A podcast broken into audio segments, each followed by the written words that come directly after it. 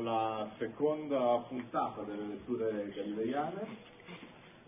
Si parla di Luna questa sera, c'è, siamo in orario e ricordiamo che questa serie di eventi è stata realizzata con la collaborazione dell'ENE. Grazie. Per Giorgio Di Fleti.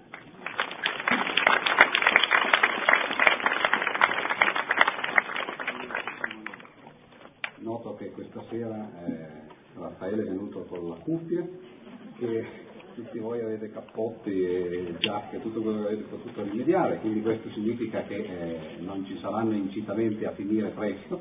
possiamo finire eh, all'una, alle due e così via. E, eh, questa allora è la nostra seconda serata naturalmente, eh, il prezzo che avete preso ieri vi ricordo che ce n'è stata una. E eh, questa sera ci concentriamo soltanto su eh, un libro, che eh, ho detto soltanto ma naturalmente eh, non è sminuente la cosa perché è questo libro enorme, questo capolavoro da, una, da, un lato letterario e dall'altra parte invece scientifico che sono eh, i dialoghi sopra i due massimi sistemi del mondo. Ricorderete che ieri abbiamo lasciato Galileo nel 1624, l'anno dopo che aveva pubblicato eh, Il Saggiatore, l'anno dopo che eh, il Cardinal Barberini era diventato Papa, con il nome di Urbano VIII, e eh, nel 1624 eh, il Papa aveva appunto chiesto a eh, Galileo di scrivere un'opera che eh, presentasse le due eh, visioni del mondo, la visione tolemaica e la visione copernicana. E Galileo, eh, naturalmente quando il Papa chiama non si può eh, dire di no,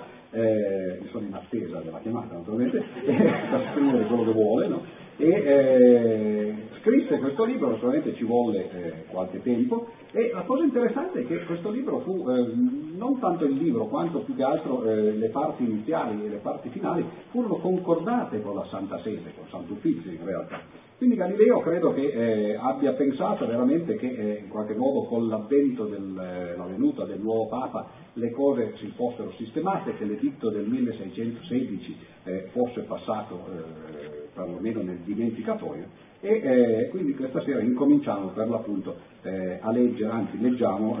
brani scelti diciamo, di questo libro. Un libro che vi consiglio eh, naturalmente di leggere, l'idea di eh, queste letture è quella di eh, stimolare un pochettino la, la curiosità eh, anche per quest'opera che è veramente un'opera che ha cambiato eh, la storia della scienza. Forse soltanto i principi di Newton in un modo molto diverso, perché i principi di Newton sono un testo di, eh, di, fisica matematica molto più difficile, naturalmente molto più inaccessibile, da un lato perché ovviamente è, è molto più profondo, ci sono eh, centinaia di teoremi e, e, di risultati, e dall'altra parte perché eh, anche coloro tra voi che eh, fossero matematici o credessero di esserlo, perché naturalmente eh, c'è una differenza tra le due cose, eh, però troverebbero delle difficoltà perché eh, il libro di Newton è scritto eh, in questo linguaggio geometrico molto eh, obsoleto. Oggi noi preferiremmo, e così lo si insegna a scuola, farlo attraverso l'analisi matematica. Invece il libro di Galileo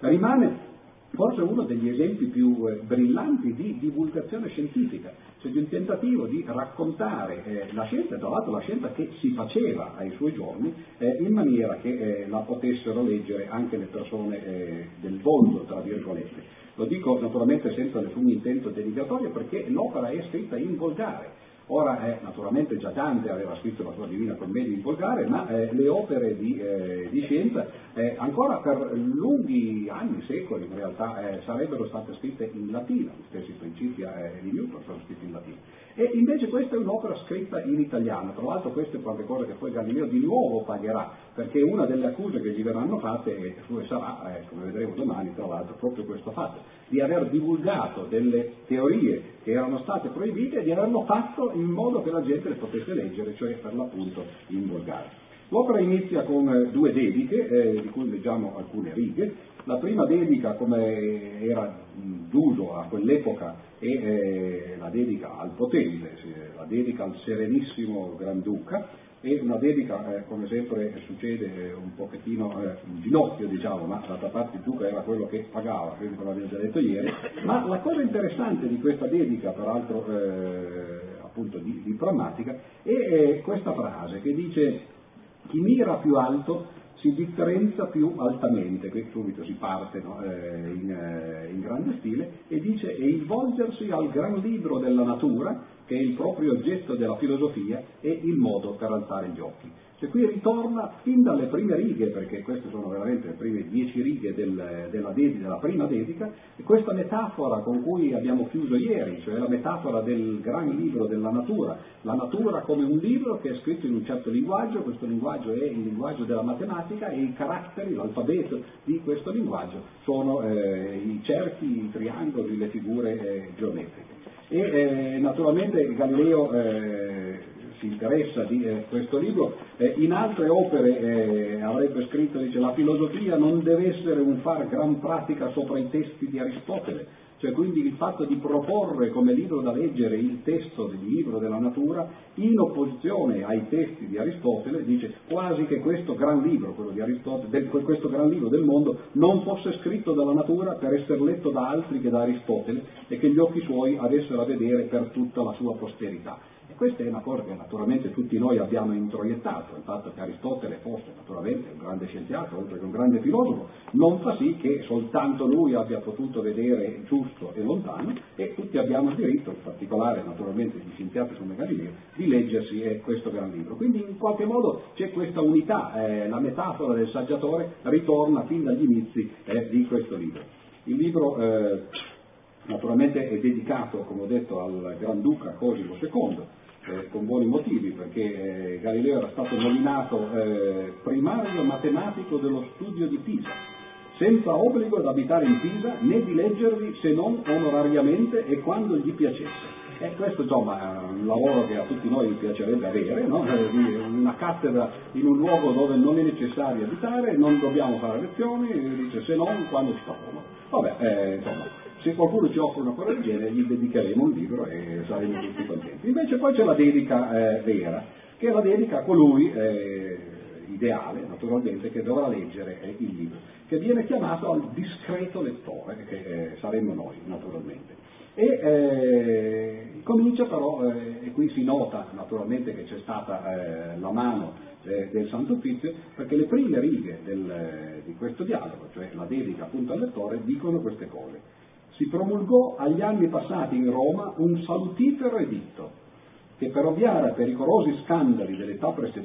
dell'età presente imponeva opportuno silenzio all'opinione pitagorica della mobilità della Terra. Tre righe in cui si dice che qualche anno prima qualcuno aveva emesso un salutifero editto e che eh, effettivamente era stato imposto un opportuno silenzio a coloro che dicevano che eh, la Terra è mobile. Non mancò chi temerariamente asserì quel decreto essere stato parto non di giudizioso esame, ma di passione troppo poco informata, e si udirono querele che consultori totalmente inesperti delle osservazioni astronomiche non dovevano con proibizione repentina far parlare agli intelletti speculativi. Non poté tacere il mio zelo in udir la temerarietà di si fatti laventi. Ora, è chiaro che Galileo non poteva scrivere cose di questo genere, questa è l'opera di qualcuno no? che eh, gliel'ha fatto scrivere, come si dice quando ci sono le lettere no? di quelli che vengono rapiti no? e dicono no, non è lui che, che ha scritto. E effettivamente però il libro comincia così. E dice a questo fine ho preso nel discorso la parte copernicana, quindi dice Galileo io tratterò naturalmente del sistema copernicano, procedendo in pura ipotesi matematica, cercando per ogni strada artificiosa di rappresentarla superiore non a quella della fermezza della Terra assolutamente, ma secondo che si difende da alcuni che, di professione per i patetici, ne ritengono solo il nome, contenti, senza passeggio, di adorar l'ombre non filosofando con la vertenza propria, ma con solo la memoria di quattro principi malintesi. Quindi qui di nuovo sta cercando di andare avanti e indietro e dice però io procederò a difendere la dottrina copernicana, ma procedendo in pura ipotesi matematica. Ritorna di nuovo il eh, proelio, il prologo del libro di Copernico, eh, scritto per l'appunto da Osiander dopo la morte, perché come sapete Copernico non ha mai visto eh, il suo libro pubblicato perché eh, insomma, è morto troppo presto, no? e anche in questo caso si dice, beh, qui la dottrina copernicana, la teoria copernicana, viene presentata ma soltanto come pura ipotesi matematica. E questo dovrebbe essere lo scudo, diciamo così, il compromesso tra eh, la scienza dell'epoca Galileo e eh, la Chiesa dell'epoca, per l'appunto, cioè eh, il Santo Uffizio fa una piccola, come sempre succede agli inizi del libro, fa un piccolo riassunto di quello che eh, succederà in questo libro parecchio lungo e dice prima cercherò di mostrare tutte le esperienze fattibili nella Terra, essere mezzi insufficienti a concludere la sua mobilità. Quindi dice io prenderò le difese del sistema copernicano e cercherò di far vedere come tutte le critiche che vengono fatte dagli oppositori del sistema copernicano al fatto che la Terra possa, eh, possa muoversi, in realtà eh, non, sono, eh, non sono valide. Secondariamente si esamineranno i fenomeni celesti, rinforzando l'ipotesi copernicana, quindi continuo a dire, eh, io insomma, continuo ad andare avanti e naturalmente trovo sempre ottime misure, sempre ottimi motivi per eh, essere dalla parte del copernicanesimo. E nel terzo luogo proporrò una fantasia ingegnosa, che l'ignoto problema del flusso del mare potrebbe ricevere qualche luce ammesso il, modo, il moto terrestre. Cioè, queste sono eh, praticamente eh, i, i tre, le tre parti del, eh, del, libro. Della terza parte non leggerò quasi nulla perché eh, in realtà, come voi sapete, la teoria eh, delle maree che viene proposta da Galileo oggi un po' sbrigativamente si dice che è sbagliata, ma magari quando arriveremo a questo punto eh, dirò eh, qualche parola di più e invece cercherò di leggervi alcune di queste pagine che sono veramente alcune di queste perlomeno meravigliose sul fatto che eh, la Terra, eh, l'ipotesi della, della, mobilità della Terra non va eh, contro eh, la ragione. E allora cerchiamo di avvicinare, di aggredire allora, questo libro e vediamo che cosa succede. Allora. Qui c'è una lunga pagina che però eh, ieri eh, c'era eh, qualcuno, eh, letterati eh, della, della, Repubblica, mi hanno detto forse bisognerebbe leggere un pochettino di più eh, della prosa di Galileo e quindi ho scelto due o tre pagine un pochettino più lunghe, spero che naturalmente le cose si capiscano, ma anche per cercare di entrare un pochettino dentro lo stile di Galileo, dentro questo italiano del, degli inizi del 1600. E questa dice questo.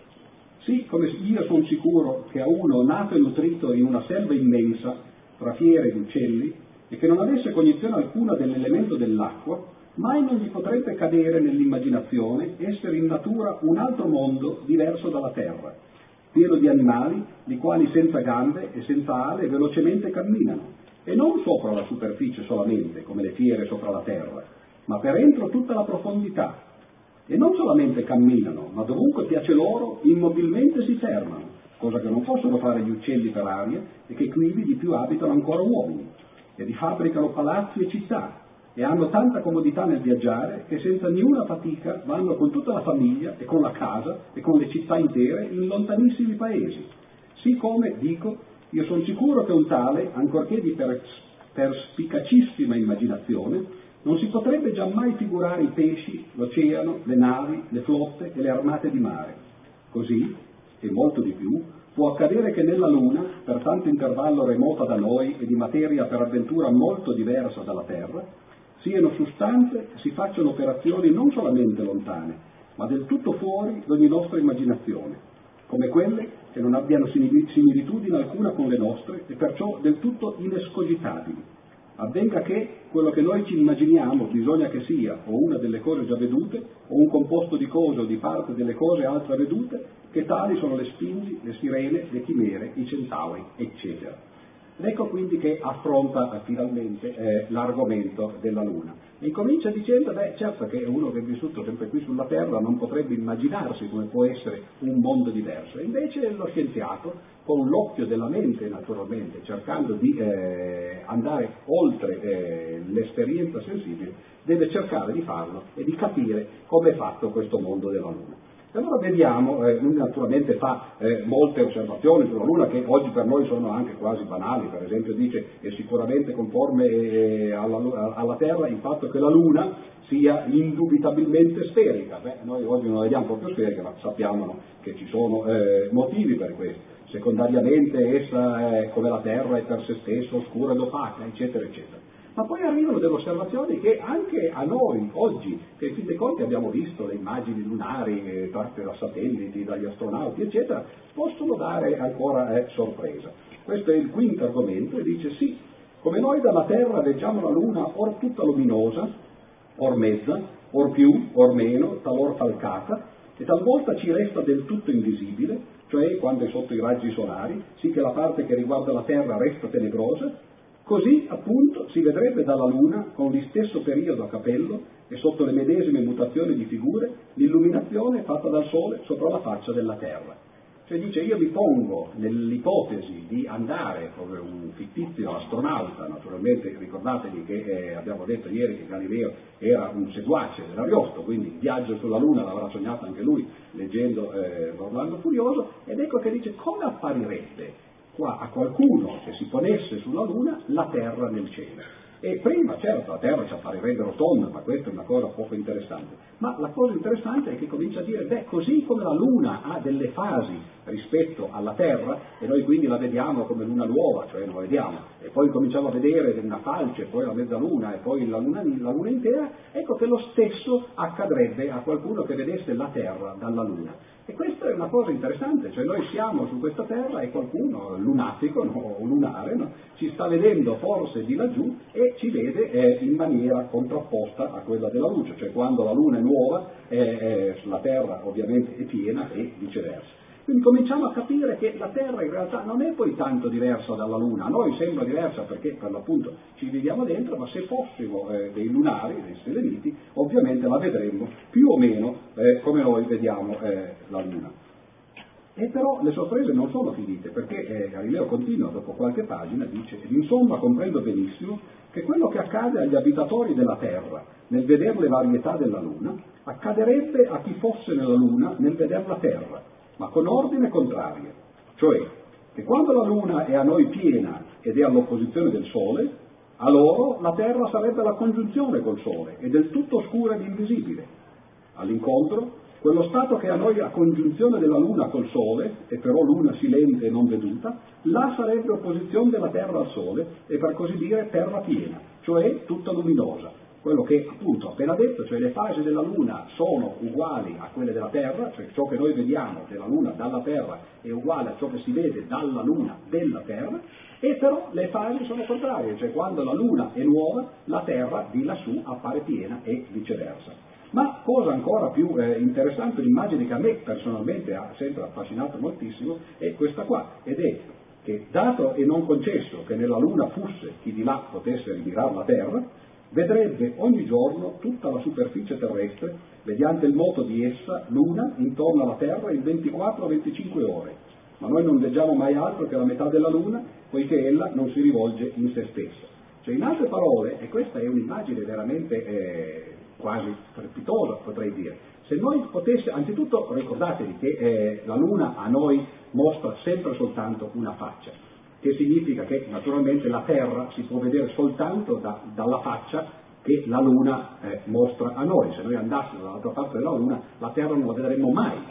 Ma se, quindi bisogna mettersi da quella faccia lì, quella che noi stiamo vedendo, e che cosa vedremo della Terra? Tanto per cominciare, proprio perché la Luna ci mostra sempre la sua faccia, e non si muove mai da questo punto di vista, la Terra è fissa nel cielo della Luna. Quindi non ci sarebbe il problema che abbiamo avuto ieri e che avremo tra poco questa sera, che ad un certo punto la Luna se ne va giù e quindi di laggiù che ad un certo punto la Terra se ne va giù. La Terra è fissa nel cielo della Luna, naturalmente è molto più grande, 6-7 volte più grande, quindi avremmo un lunone enorme, sarebbe eh, una Terra a colori, fissa nel cielo della Luna, ma naturalmente mobile su se stessa. E quindi nel momento in cui qui c'è luna piena e dunque là c'è terra, pardon, qui c'è luna nuova e quindi là c'è terra piena, vedremo questo enorme globo colorato che ruota su se stesso nell'arco, come dice qui, di 24 o 25 ore e questo ci, sarebbe, ci darebbe l'immagine visiva immediata della rotazione terrestre. Poi io mi stupisco per esempio che la CNN, che ha mandato delle telecamere dovunque no? nel mondo,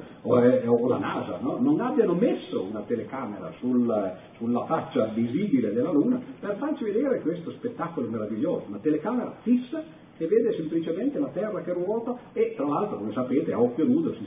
si vedrebbero benissimo, quando non ci sono nuvole naturalmente, i continenti e, e, e gli oceani. E questa è un'immagine che è veramente poetica, ma lo è di per sé e non c'è bisogno di raccontarla con parole poetiche perché il contenuto già è eh, alta poesia.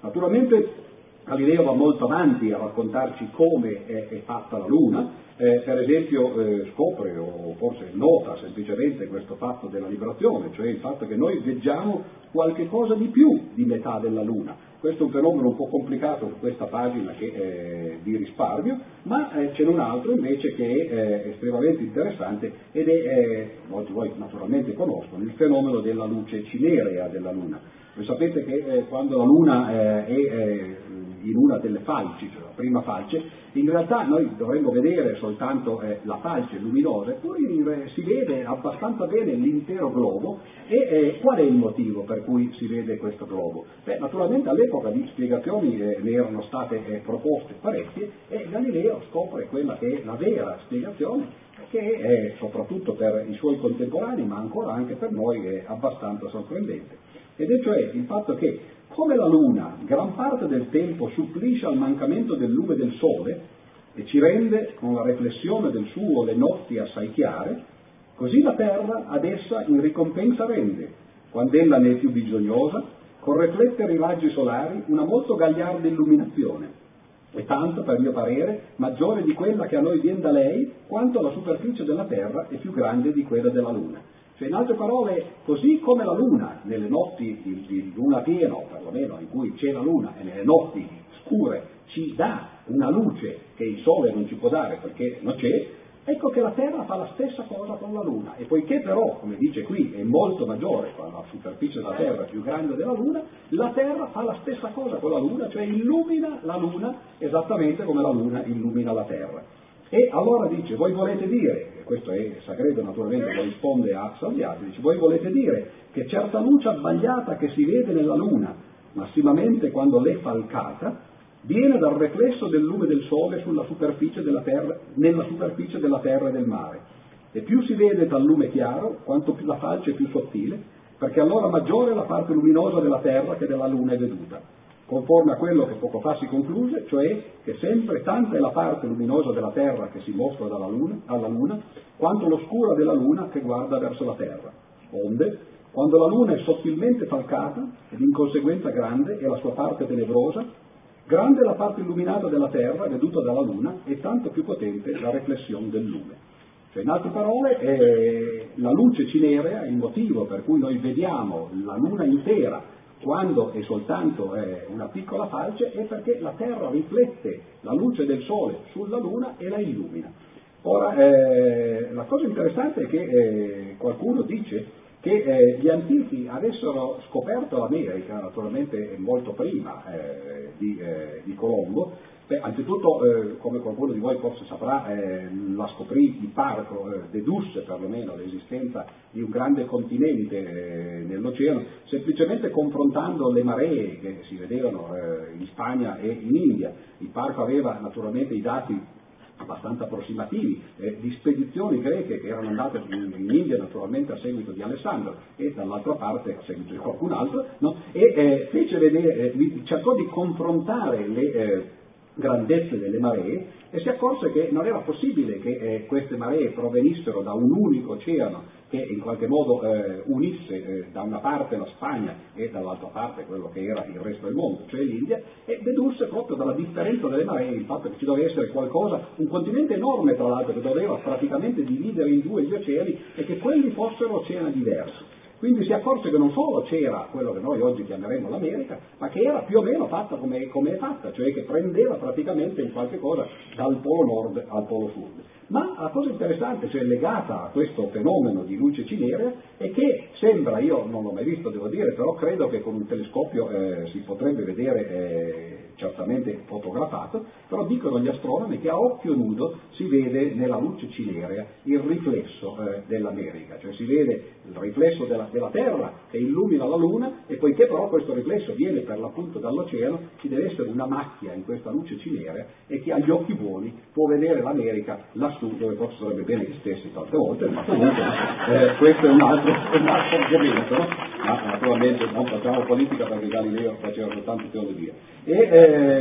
a proposito, eh, naturalmente, a proposito sempre eh, della Luna, eh, ci sono tantissime altre osservazioni, ma a me eh, personalmente pare che questa sia particolarmente interessante perché alcune delle osservazioni eh, marginali di Galileo poi aprono naturalmente discorsi che possono andare avanti eh, molto a lungo. Per esempio questa, che dice si può comprendere quanto facilmente possa altri restare ingannato dalla semplice apparenza o, vogliamo dire, rappresentazione del senso. Quindi questo è un inciso nel corso di questo lungo discorso sul, eh, sul sistema copernicano e, eh, ed è un inciso sui sensi, sul fatto che i nostri sensi ci fanno percepire le cose in un certo modo. E dice e l'accidente e il parere a quelli che di notte camminano per una strada d'essere seguitati dalla luna con passo uguale a loro, mentre la venire radendo le gronde dei tetti sopra le quali ella, ella gli apparisce. In quella guisa appunto che farebbe una gatta che, realmente camminando sopra i tegoli, tenesse loro dietro,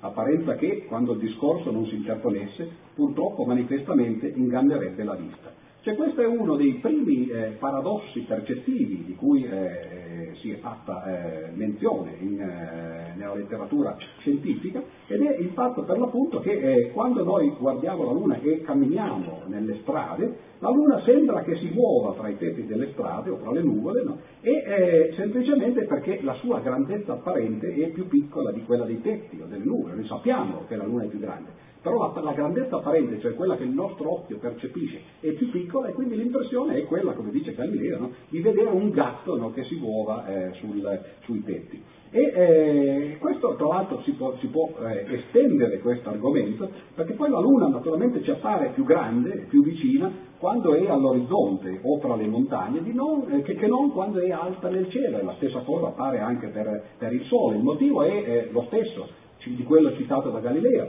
cioè il fatto che quando la Luna o eh, il Sole sono alti nel cielo non c'è pietra di paragone, non c'è confronto, quindi noi la guardiamo come, eh, cioè guardiamo il Sole, guardiamo la Luna, come se fossero eh, isolati. Quando invece li vediamo sull'orizzonte, li confrontiamo con, eh, con le cose che sono vicine e ci appaiono eh, più grandi. Il che significa, da un punto di vista percettivo, che quello che noi ci immaginiamo della volta celeste, che in genere viene descritta come una, eh, una calotta semisferica, un emisfero, in realtà non è così, perché è un emisfero schiacciato a noi la Luna e il Sole ci appaiono più grandi quando sono all'orizzonte che non quando sono sopra, che vuol dire che il cielo ci appare come se ci stesse sul, eh, sulle spalle. E queste sono osservazioni che naturalmente, come ho detto, vanno eh, molto lontano, vanno molto avanti, ma eh, ci porterebbero eh, naturalmente altrove. E invece noi vogliamo affrontare la parte centrale di eh, questi dialoghi, che sono per l'appunto eh, gli argomenti di, sul, sul voto della Terra. Ora, eh, il fatto che eh, fossero eh, il Sole e le stelle a ruotare eh, intorno alla Terra, in senso orario, no? è la prima impressione che noi abbiamo, l'impressione che quando ci alziamo la mattina vediamo il Sole che va da una parte all'altra no? e quella ci sembra che sia il suo moto per l'appunto apparente. Ma eh, Copernico non è stato naturalmente il primo ad aver proposto un sistema contrario. Primo già nell'antichità, come molti di voi sapranno, è stato Aristarco a proporre esattamente questo sistema, cioè che la Terra ruotasse su se stessa in senso anti-orario e che quindi gli effetti sarebbero esattamente gli stessi, cioè il fatto che il Sole si muova da una parte all'altra, da levante a ponente come ci pare, oppure che sia la Terra che va nell'altra direzione, dal nostro punto di vista di osservatori eh, provoca gli stessi, eh, gli stessi effetti. E queste erano naturalmente già all'epoca di Aristarco due teorie contrapposte che però dal punto di vista fenomenologico avevano stesse, le stesse conseguenze, quindi non si poteva distinguerle semplicemente guardando quali erano gli effetti. Questo è un problema che nella scienza appare eh, quotidianamente, cioè si hanno teorie che entrambe spiegano i fenomeni, però i fenomeni non sono sufficienti a distinguere eh, tra le teorie. Ora naturalmente eh, abbiamo sentito ieri che eh, la Chiesa ha cercato di eh, contrastare la teoria copernicana con quella citazione del libro di Giosuè sul Sole che veniva fermato, ma questo naturalmente non è un argomento scientifico, ma non bisogna credere però che poiché la Chiesa ha fatto questo, allora gli argomenti eh, di coloro che era, eh, erano favorevoli al sistema tolemaico ed erano contrari al sistema copernicano fossero argomenti stupidi. Infatti Galileo cioè, spende parecchie pagine e anche parecchia eh, materia intellettuale per cercare di eh, contrastarli. E se posso dire tra parentesi, eh, non ci riesce. L'unica cosa che riesce a fare Galileo è semplicemente di far vedere che l'ipotesi che sia la Terra a muoversi eh, invece che eh, il Sole è un'ipotesi plausibile, cioè che tutto ciò che l'altro sistema, il sistema tolemaico, spiegava, lo può spiegare a sua volta anche il sistema copernicano. Non c'è assolutamente nessun argomento eh, definitivo nei dialoghi eh, a favore del voto della terra, come voi sapete eh, insomma, questi argomenti vennero eh, secoli dopo, il principale di questi è l'argomento delle parallasse, fatto che, vabbè, non andiamo su questo, no? ma comunque no, l'argomento che tra l'altro Galileo cita anche lui eh, nel suo dialogo. Quindi dice, questo era per dire che gli argomenti dei, eh, dei filosofi aristotelici erano argomenti eh, perfettamente seri. Tanto per farvi un esempio, no? eh, quello che loro dicevano è che in realtà se fosse vero che la Terra ruota su se stessa no? Eh, una volta al giorno, beh, la velocità ad esempio all'equatore sarebbe enorme, cioè 1670 eh, km all'ora, che sono più o meno pari, oggi noi parliamo in questi termini, a Mach 2, cioè non soltanto un aereo che va a, alla velocità del suono, ma due volte la velocità del suono. E naturalmente l'idea a prima vista è che con una velocità così enorme di questa Terra all'equatore gli effetti sarebbero ovviamente dirompenti, cioè gli oggetti in caduta, tanto per cominciare, non cadrebbero sulla verticale, ma sarebbero spostati. Gli uccelli ovviamente non riuscirebbero a tenere dietro la Terra no, a questa velocità, solo certi aerei dell'aviazione, no? così, naturalmente la nostra, che adesso è in libero no? con questi aerei, la forza centrifuga manderebbe tutte le cose all'aria, e questo effettivamente è un problema, è un problema reale. E la soluzione non è così banale come può eh, apparire, la soluzione sta per l'appunto eh, in queste pagine del dialogo sopra i massimi sistemi del mondo ed è una soluzione duplice in realtà. Cioè Galileo capisce che bisogna anzitutto comporre fra loro le forze e si comincia lì veramente quel calcolo vettoriale che poi diventerà il, il centro diciamo, del, della meccanica newtoniana e dall'altra parte capisce la cosa fondamentale cioè che esiste questo principio di inerzia eh, ed è eh, di, questo, di, questo, che naturalmente dobbiamo, eh, dobbiamo, parlare. Ora leggiamo alcune di queste pagine che eh, sono, a mio parere perlomeno, eh, un po' la vetta eh, di,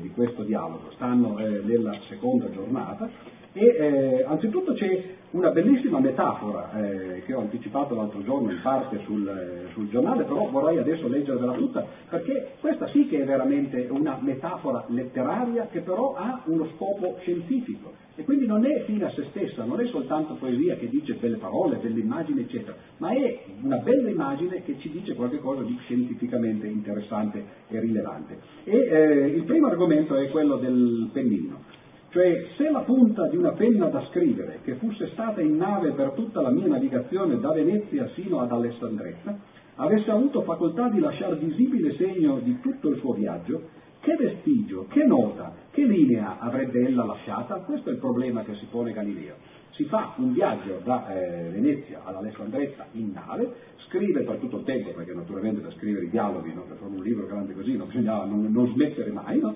e che quale sarebbe se la, la, penna potesse lasciare una traccia no, eh, di tutto il suo movimento, quale sarebbe la linea che questa penna lascia? E allora qui naturalmente interviene quello che poi si chiamerà eh, in seguito il principio di relatività galileiana. La risposta è duplice, dipende da che punto noi, di, di, vista noi ci, ci, mettiamo. Se ci mettiamo sulla nave, naturalmente il segno che la penna lascia è semplicemente quello che viene scritto sulla carta. Ma se noi invece guardiamo la nave non da di dentro,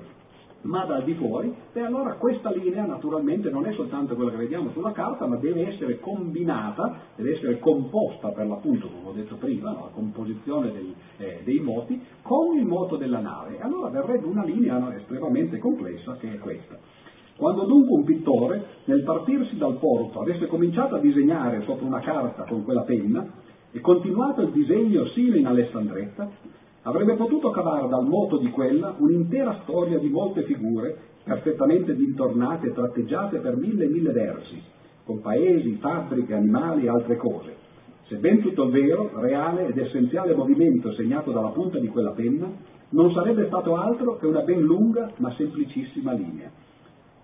Cioè, in altre parole, il pennello si muove, sta, sta disegnando figure sulla carta, però in realtà componendosi col moto della, della, nave, in realtà il pennello sta semplicemente facendo una lunga ma semplicissima linea. E quanto all'operazione propria del pittore, lì stesso a capello avrebbe, avrebbe delineato quando la nave fosse stata ferma, Cioè questo è il principio di relatività. Se la nave fosse stata ferma, il pittore non si sarebbe accorto di nulla, perché lui avrebbe dipinto esattamente nello stesso modo.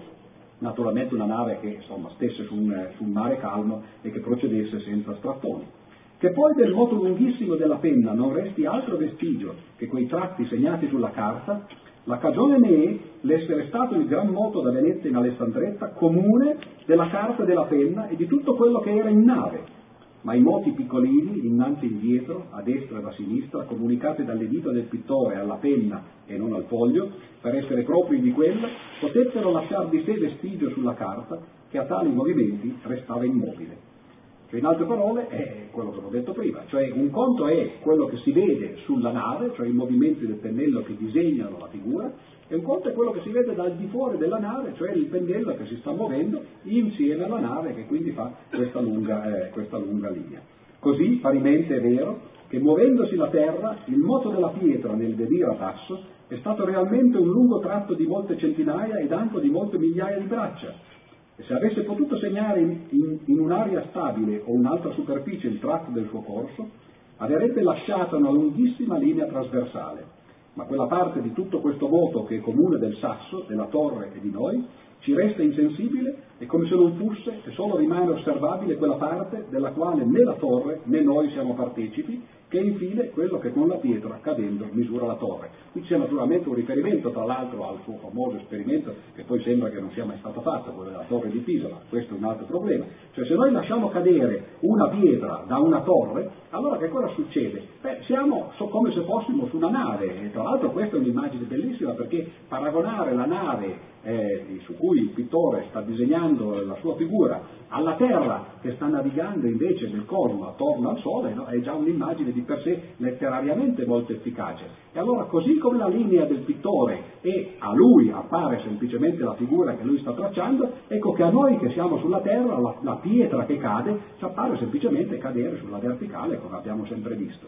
Però se qualcuno potesse vedere dal di fuori il moto, e allora la pietra farebbe naturalmente certo il moto dalla, eh, dalla torre fino a terra, ma in più questo moto si comporrebbe col moto della terra e sarebbe l'analogo della linea che il pennino fa quando va da Venezia ad Alessandretta. Vedete come l'uso, tra l'altro, appunto di questa metafora letteraria è, è veramente incredibile, cioè questa è la vera divulgazione scientifica, cioè fare un'immagine che però poi ha un riscontro immediato con quello che veramente succede eh, nel mondo. E naturalmente eh, qui c'è quel, eh, quel, tratto che poi Calvino, eh, quel pezzo, eh, quella citazione che poi Calvino userà,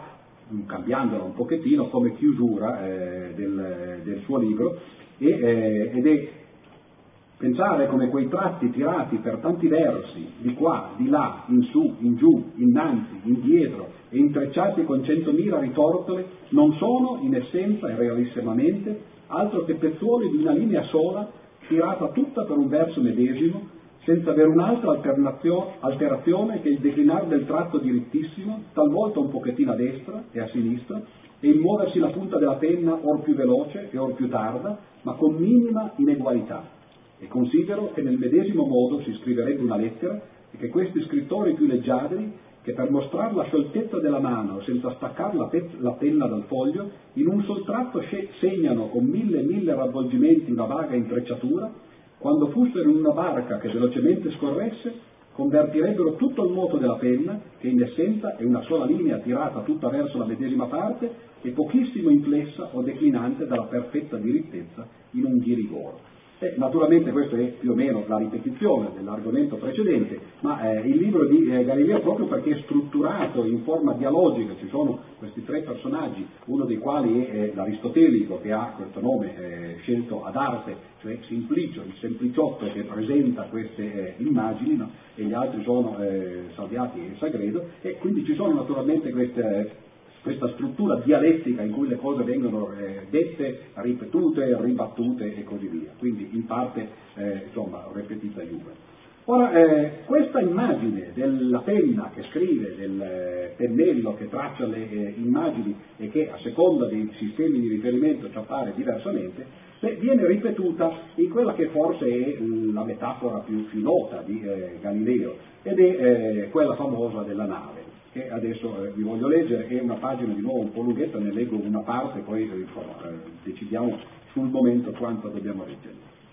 Allora eh, l'ipotesi che fa, eh, o il consiglio eh, che, che, dà Galileo è questo, riserratevi con qualche amico nella maggiore stanza che sia sotto coperta di alcun gran naviglio, e quivi fate d'aver mosche, farfalle e simili animaletti volanti. Siavi anche un gran vaso d'acqua e dentro vi dei pescetti. Sospendasi anche in alto qualche secchiello che a goccia a goccia vada versando dell'acqua in un altro vaso di angusta bocca che sia posto a basso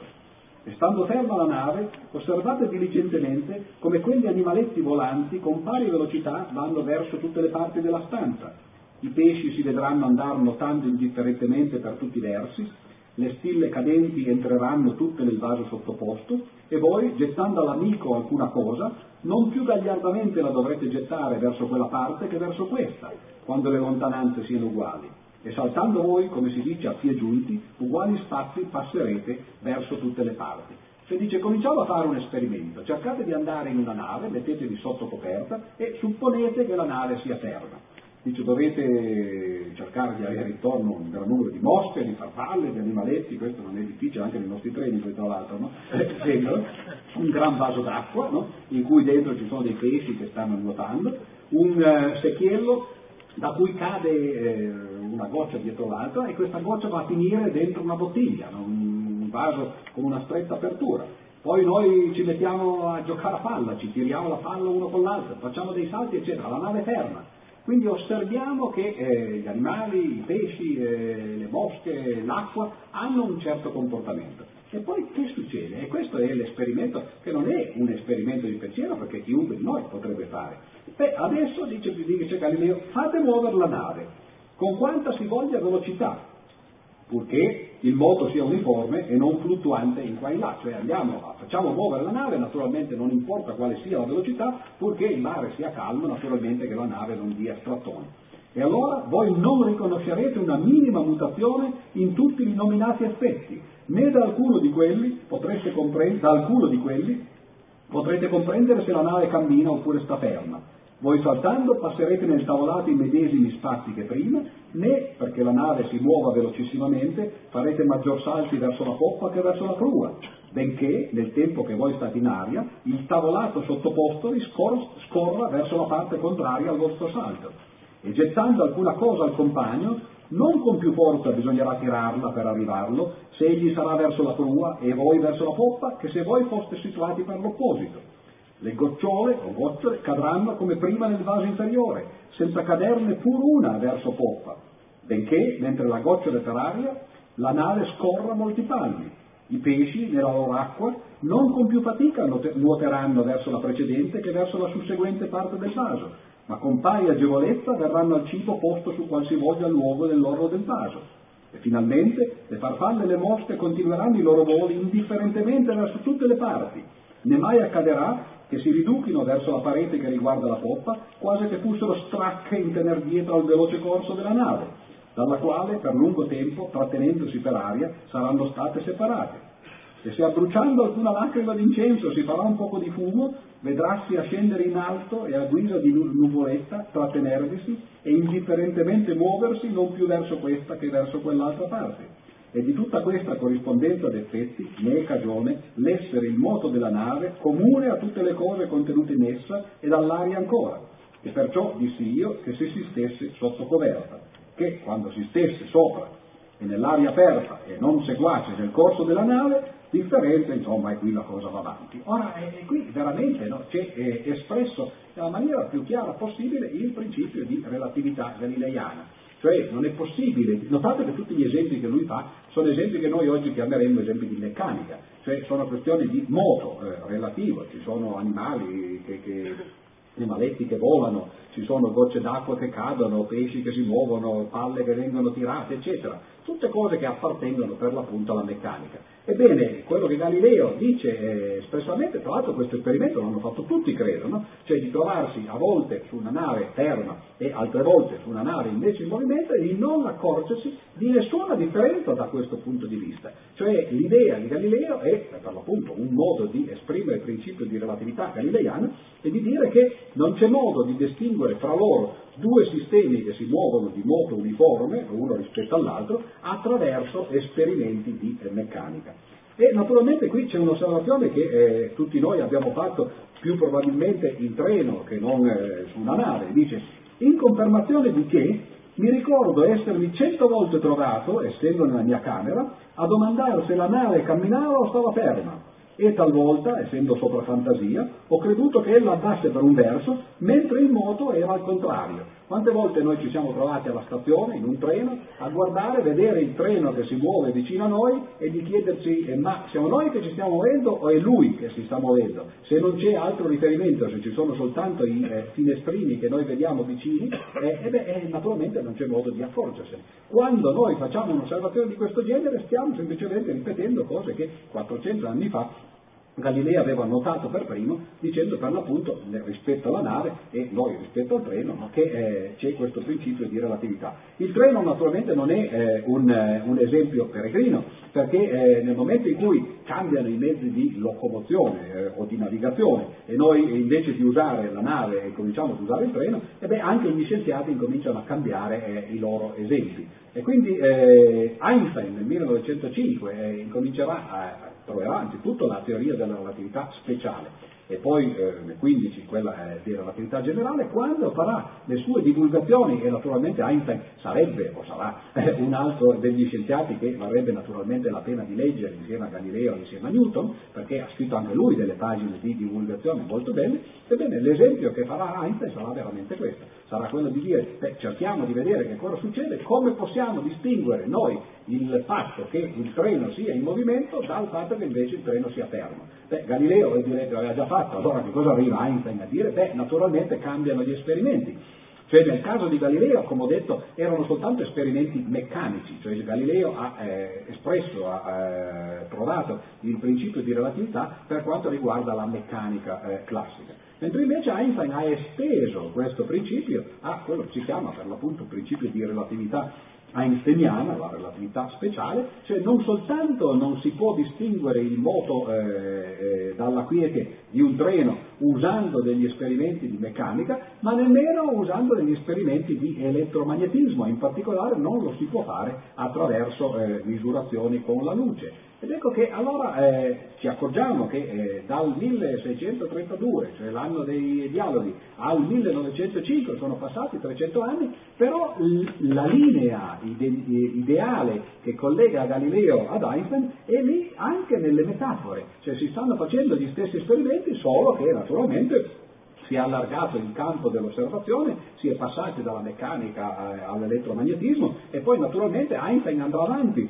perché eh, cambiano anche lì eh, i mezzi di locomozione, arrivano gli ascensori, Einstein nel 1915 penserà, no? dice come si può distinguere un ascensore che sta salendo verso eh, i piani superiori e che quindi ci spinge eh, con la sua forza eh, dal di sotto da invece semplicemente qualche cosa che come il fatto di essere sul pavimento movimento della Terra che è la gravità, cioè com'è possibile distinguere un ascensore in caduta libera dall'effetto che fa invece eh, la gravità. E eh, di lì partirà un'altra metafora naturalmente notissima che è appunto quella dell'ascensore che comunque eh, che, che, porta, che porterà Einstein alla relatività generale, ma che comunque va sempre nella stessa direzione, cioè guardarsi intorno, cercare di vedere che cose che tutti noi abbiamo notato, come quella del treno, però dedurre delle conseguenze che quasi, noi, quasi nessuno di noi ha notato. Sempre in questa eh, direzione vorrei eh, leggervi invece una cosa che eh, è abbastanza sorprendente per me, cioè siamo ancora nella prima giornata qui, eh, quella del, relativa alla Luna, e Galileo fa questa osservazione e mi è venuto in mente di metterla qui perché è naturalmente collegata con le cose che eh, ho detto adesso di Einstein. E l'osservazione è questa. Ma quale e quanto dobbiamo noi stimare che sia questa velocità del lume? Cioè la domanda che si pone Galileo, siamo nel 1630, quindi è una domanda abbastanza beniristica, è ma la luce ha una velocità finita oppure ha una velocità infinita? E allora dice qual è che sia questa velocità del lume? Forse istantanea, momentanea, oppure come gli altri movimenti temporanea? Ne potremo con l'esperienza assicurarci quale essa sia? Cioè la domanda è una domanda scientifica. La luce ha una velocità finita o infinita e è possibile attraverso degli esperimenti distinguere quale dei due casi eh, sia quello vero? E allora la risposta di Simplicio è mostra l'esperienza quotidiana, Simplicio è l'aristotelico come ho detto prima, no? quindi insomma il sempliciotto, mostra l'esperienza quotidiana l'espansione del lume essere istantanea, mentre che vedendo in gran lontananza sparare un'artiglieria, lo splendore della fiamma senza interposizione di tempo si conduce agli occhi nostri, ma non già il suono alle orecchie, se non dopo notabile intervallo di tempo. Cioè la risposta dell'aristotelico è basta guardare quando spara un cannone, no? subito vediamo eh, il, il, lampo dello sparo e dopo un po' invece ci arriva eh, il suono. E la risposta è, eh, signor Simplicio, da codesta notissima esperienza non si raccoglie altro se non che il suono si conduce al nostro udito in tempo ben breve di quello che si conduca al lume, ma non mi assicura se la venuta del lume sia perciò istantanea, più che temporanea, ma velocissima. Cioè la risposta ovvia è sì, certo, è vero che, sentiamo il suono dopo aver visto il lampo, come nel tuono per esempio, sentiamo il tuono dopo il lampo, o, de, o sentiamo il rumore del cannone dopo eh, averlo visto eh, sparare, ma questo ci dice soltanto che il suono viaggia a una velocità inferiore a quella della luce, non ci dice che la luce sia eh, istantanea. E poi aggiunge la poca concludenza di queste e altre simili osservazioni mi fece una volta pensare a qualche modo di poterci senza errore accertare se l'illuminazione, cioè se l'espansione del lume, fosse veramente istantanea. Cioè eh, Salviati dice, per eh, Galileo, dice per bocca di Salviati, mi è venuto in mente che mi sarebbe piaciuto fare un esperimento per poter vedere se la velocità della luce è o no finita. Naturalmente nel 1600 eh, queste cose non si potevano fare, per esempio non c'erano i cronometri, no? ora sembra una banalità, no? ma i cronometri non potevano esserci perché non c'era nessun movimento eh, periodico che permettesse di creare un orologio. Ricordatevi che Galileo faceva gli esperimenti col polso, Ora questo è interessante perché eh, all'epoca non c'erano gli orologi, il pendolo l'ha scoperto lui no? e naturalmente gli orologi a pendola no? eh, avevano bisogno delle leggi del pendolo per poter essere eh, create e non parliamo poi de- degli orologi invece a molla che sono poi quelli cronometri che servivano per la navigazione che furono inventati molto dopo. Quindi siamo ai primordi della scienza. Sono esperimenti che si potrebbero fare semplicemente no, per l'appunto in casa, quelli che faceva Galileo, perché altro non c'era. E però appunto per poter misurare in qualche modo attraverso un fenomeno periodico eh, il passare del tempo, Galileo a volte eh, usava per l'appunto, come ho detto, il polso, il quale è un orologio ottimo perché per le persone normali, ora quali sono le persone normali? Sono quelle che adesso dicono, per le persone normali il polso è di 60 battiti al minuto, se uno non ce l'ha così non è normale, non è questa la definizione normale. Ora 60 eh, battiti al minuto quant'è? È esattamente il cronometro. Ora normale è chi ha un cuore che va con un cronometro, però è, è singolare il fatto che 60 circa, naturalmente, no, più o meno 10, no, sia eh, il, il, battito che esattamente no, il numero di secondi che ci stanno in un minuto. Un altro modo che aveva Galileo, ma adesso poi sto divagando e eh, non vedo dove, eccolo là, però eh, con, questa volta quello col pasco e quello del cappello non si preoccupa del, del fatto che ci sia freddo, no? anche perché si è messo in una posizione, eh, sto parlando del nostro organizzatore principale naturalmente, no? e dicevo Galileo eh, aveva anche un altro mezzo per misurare eh, i tempi e questo è singolare perché eh, si rifà, eh, per quelli che stamattina c'erano alla, alla, conferenza sulla musica, si rifà alla musica ed era quello di cantare. Cioè eh, se uno eh, canta come si deve, cioè sta a, va a tempo come si dice per l'appunto in musica, ecco che i canti possono essere un modo per misurare il tempo. E allora vedete com'era la scienza di una volta facevano gli esperimenti con molta allegria, si cantava, no? eccetera, no? e si cantava per davvero però, no? questo sarebbe un bel modo di ritornare eh, all'indietro e, eh, e, di fare scienza di nuovo così. Eh, certo l'università sarebbe un po' complicata, perché se tutti cantano, ciascuno eh, la, la, sua cantone negli uffici, sembrerebbe più una gabbia da matti che, eh, però quello, quello intanto in ogni caso lo sembra eh, e quindi non sarebbe un gran vantaggio da questo punto di vista. Ora, ehm,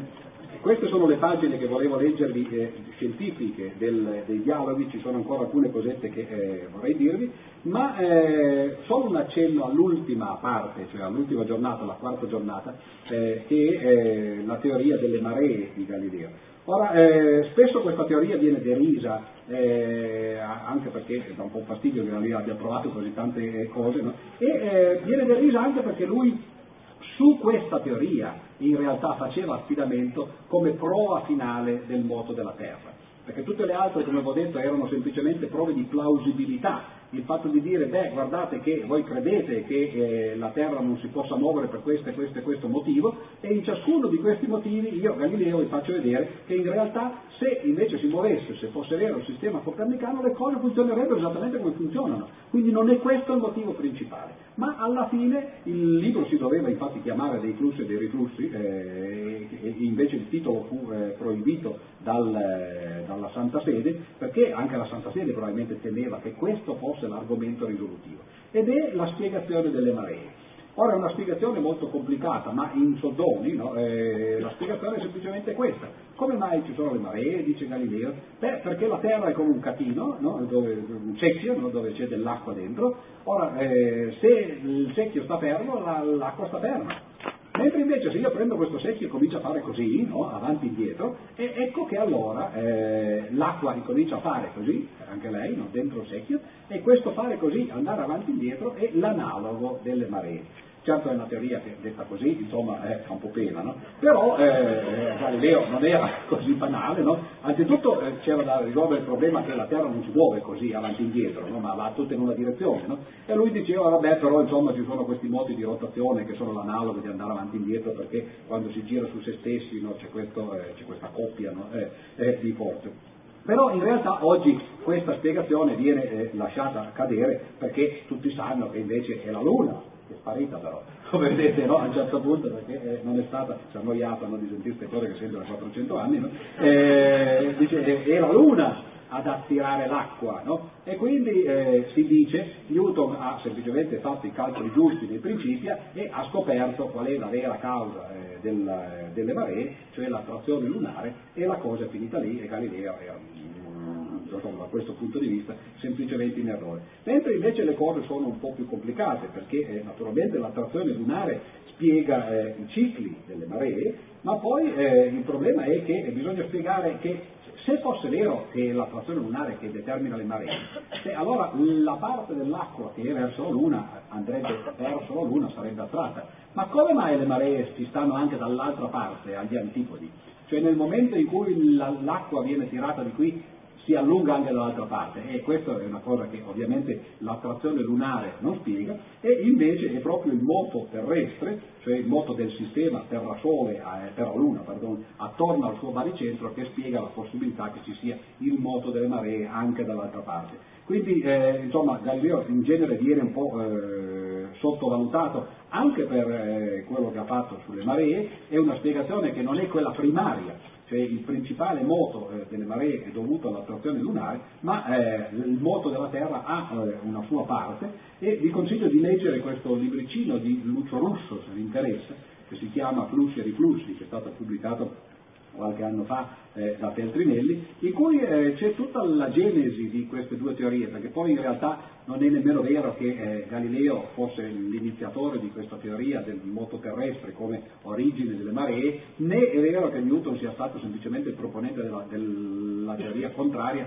cioè l'attrazione lunare. In realtà eh, Russo, che è uno storico della scienza, un matematico che eh, adesso si è dato più, eh, prima ha fatto lo storico della matematica, ha scritto quel bellissimo libro che si chiama La rivoluzione dimenticata sul pensiero scientifico greco e in questo libricino fa vedere come sia la teoria di Newton che la precedente teoria di Galileo in realtà derivassero da, eh, dai greci, come quasi sempre le cose derivano, e che ci, sia stato, ci, siano stati due percorsi quasi indipendenti nel corso eh, di, di, di, due millenni, praticamente di 1500 anni, che poi alla fine sono, non so come si dice in italiano, convergiuti, no? hanno, eh, hanno, fatto convergenza no? Eh, eh, in quest'unica teoria eh, finale che è quella che eh, Newton spiega, naturalmente, naturalmente Newton fa eh, tutte e due le parti, cioè sia quella dell'attrazione della Luna che del moto della Terra.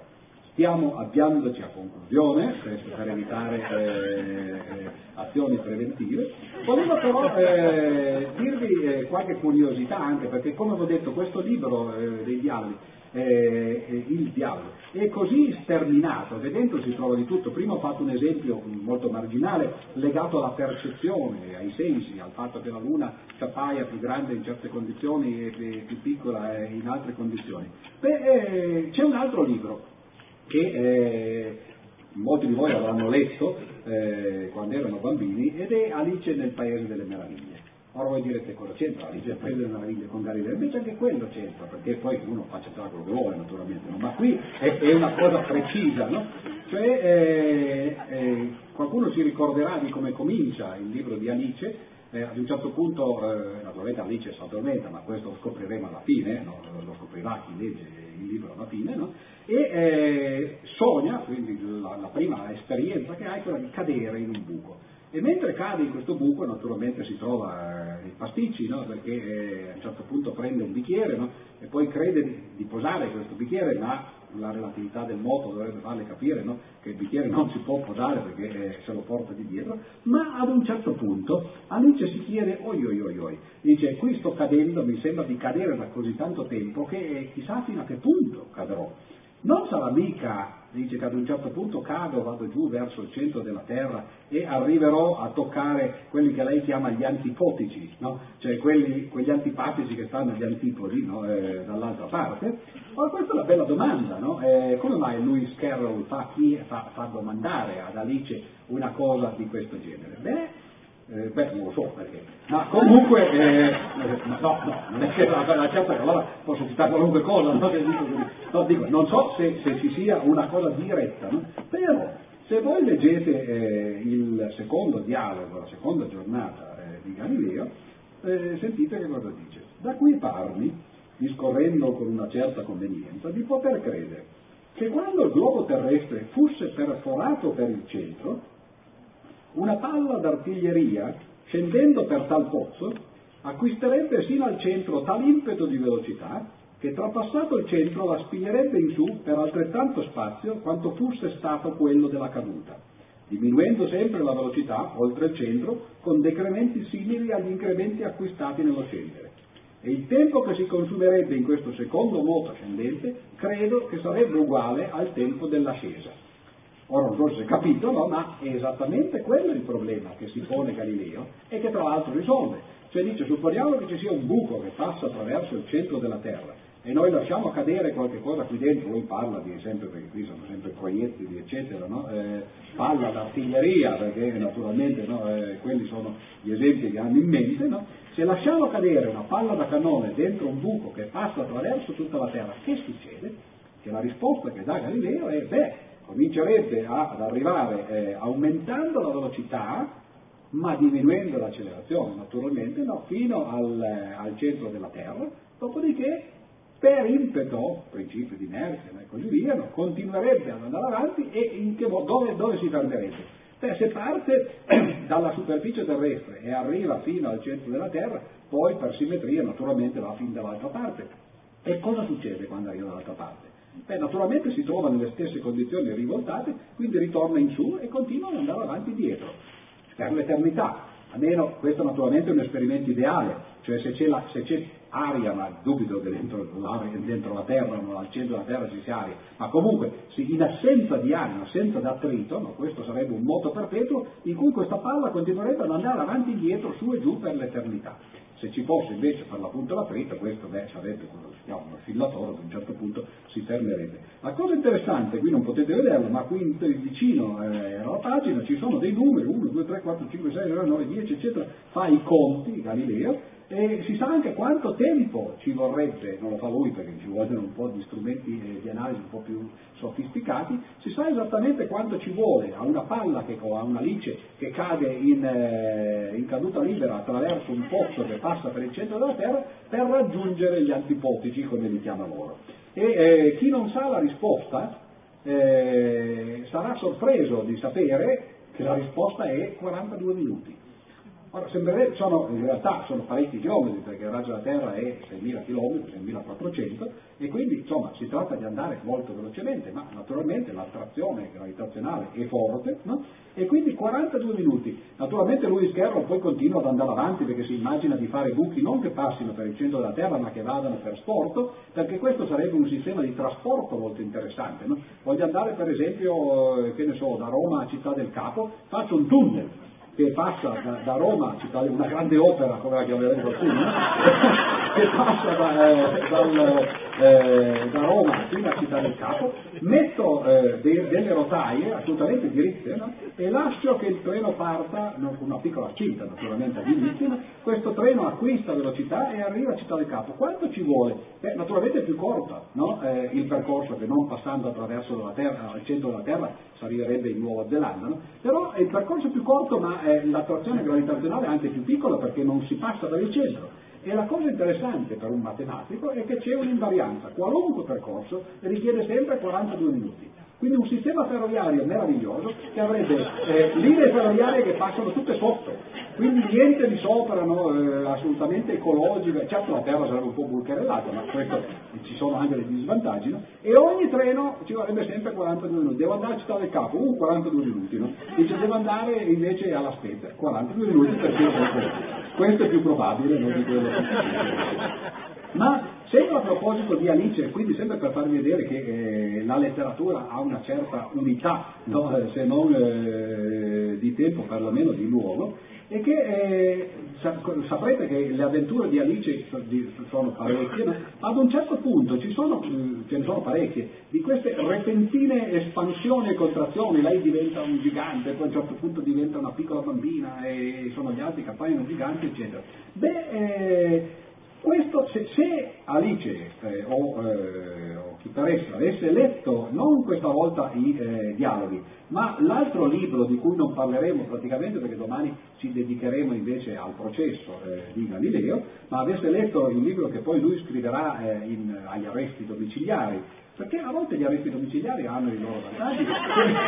Se uno sta lì qualche anno, magari poi ne esce qualcosa di buono, non è un suggerimento, ma eh, qualcuno potrebbe eh, giovarsene, no? Eh, qualcuno potrebbe, vabbè, naturalmente poi laggiù non vede, anzi nessuno vedrà no, queste cose, ma qui c'è il disegno di un osso. E pensate cosa fa eh, in questi discorsi su due nuove scienze, che sono appunto la fisica e matematica, eh, che sono fisica e matematica, e eh, Galileo dice, per un breve esempio di questo che dico, che, di cui parlavo prima, disegnai la figura di un osso allungato solamente tre volte e ingrossato con tal proporzione che potesse nel suo animale grande fare un uffizio proporzionato a quello dell'osso minore nell'animale più piccolo e le figure sono queste che, vedete, che non vedete, no? dove, dove, non vedete sproporzionata figura che diviene quella dell'osso ingrandito, dal che è manifesto che chi volesse mantenere in un vastissimo gigante, quindi eh, Alice cresciuta, le proporzioni che hanno le membra di un uomo ordinario, bisognerebbe o trovare materia molto più dura e resistente per formarne l'ossa,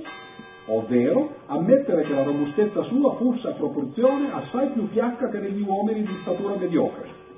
altrimenti crescendogli a smisurata altezza si vedrebbero dal proprio peso opprimere e cadere. Questa è un'osservazione molto interessante, cioè se voi chiedete a qualcuno dice come si potrebbe fare, prendere un cagnolino per esempio e farlo il doppio, uno dice beh raddoppio tutto, no? E che cosa c'è di strano? No, perché raddoppiando tutto anche la struttura ossea diventa raddoppiata in maniera eh, proporzionale e quello che Galileo nota è che questo non è sufficiente per mantenere il peso del corpo che il cane avrebbe se fosse doppio. No? E allora bisognerebbe o cambiare il materiale di cui è fatto il cane, o in questo caso particolare Alice, e lei invece non sperimenta assolutamente nessun cambiamento, oppure cambiare la struttura ossea, e questo chiaramente lo sentirebbe dentro di sé. Quindi sarebbe sufficiente questo a far notare ad Alice che in realtà si tratta di un sogno, non è così facile passare da un mondo piccolo a uno grande, non soltanto cambiando le proporzioni eh, delle cose, anzi soltanto cambiando le dimensioni mantenendo intatte le proporzioni. Ma eh, siamo arrivati alla fine di questa seconda giornata, quindi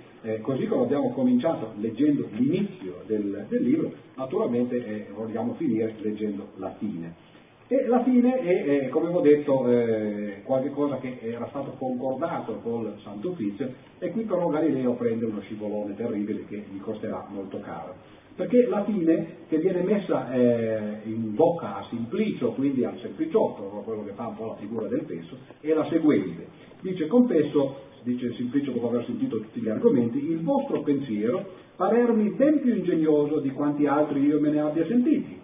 ma non perciò lo stimo verace e concludente, anzi, quindi dice, ho sentito bellissimi argomenti tutte queste quattro giornate, ma questo non mi convincono in ogni caso, benché siano molto più interessanti di tanti altri che ho sentito altrove. Anzi, ritenendo sempre avanti agli occhi della mente una saltissima dottrina,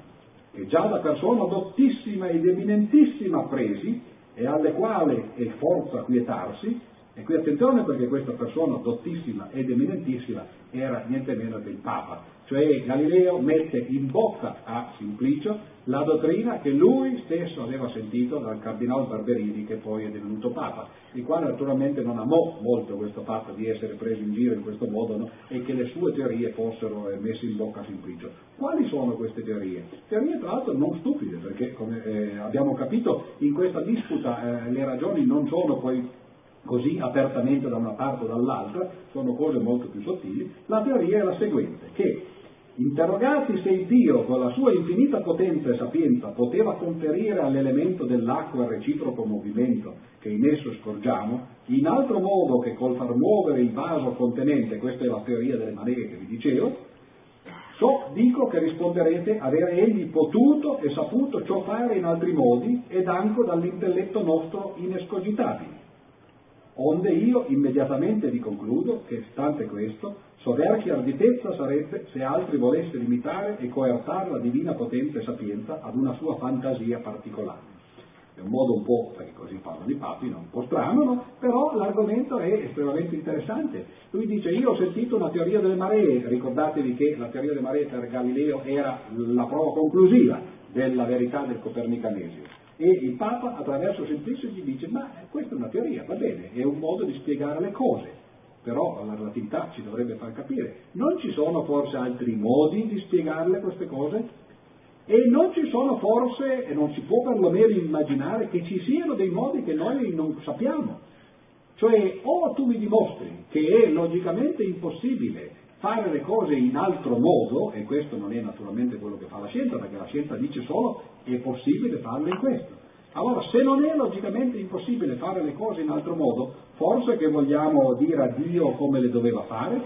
Cioè tu mi hai dato una spiegazione, ma Dio poteva benissimo farle in un altro modo. E questo è chiaro che la scienza non potrà mai dirci che le cose sono veramente così. Le teorie che fa la scienza sono teorie di plausibilità. È possibile che le cose vadano così, si cerca naturalmente di dedurre dalle teorie ulteriori conseguenze, come diceva Popper, le teorie si possono falsificare, ma non si possono naturalmente eh, verificare eh, in tutte le loro infinite eh, conseguenze.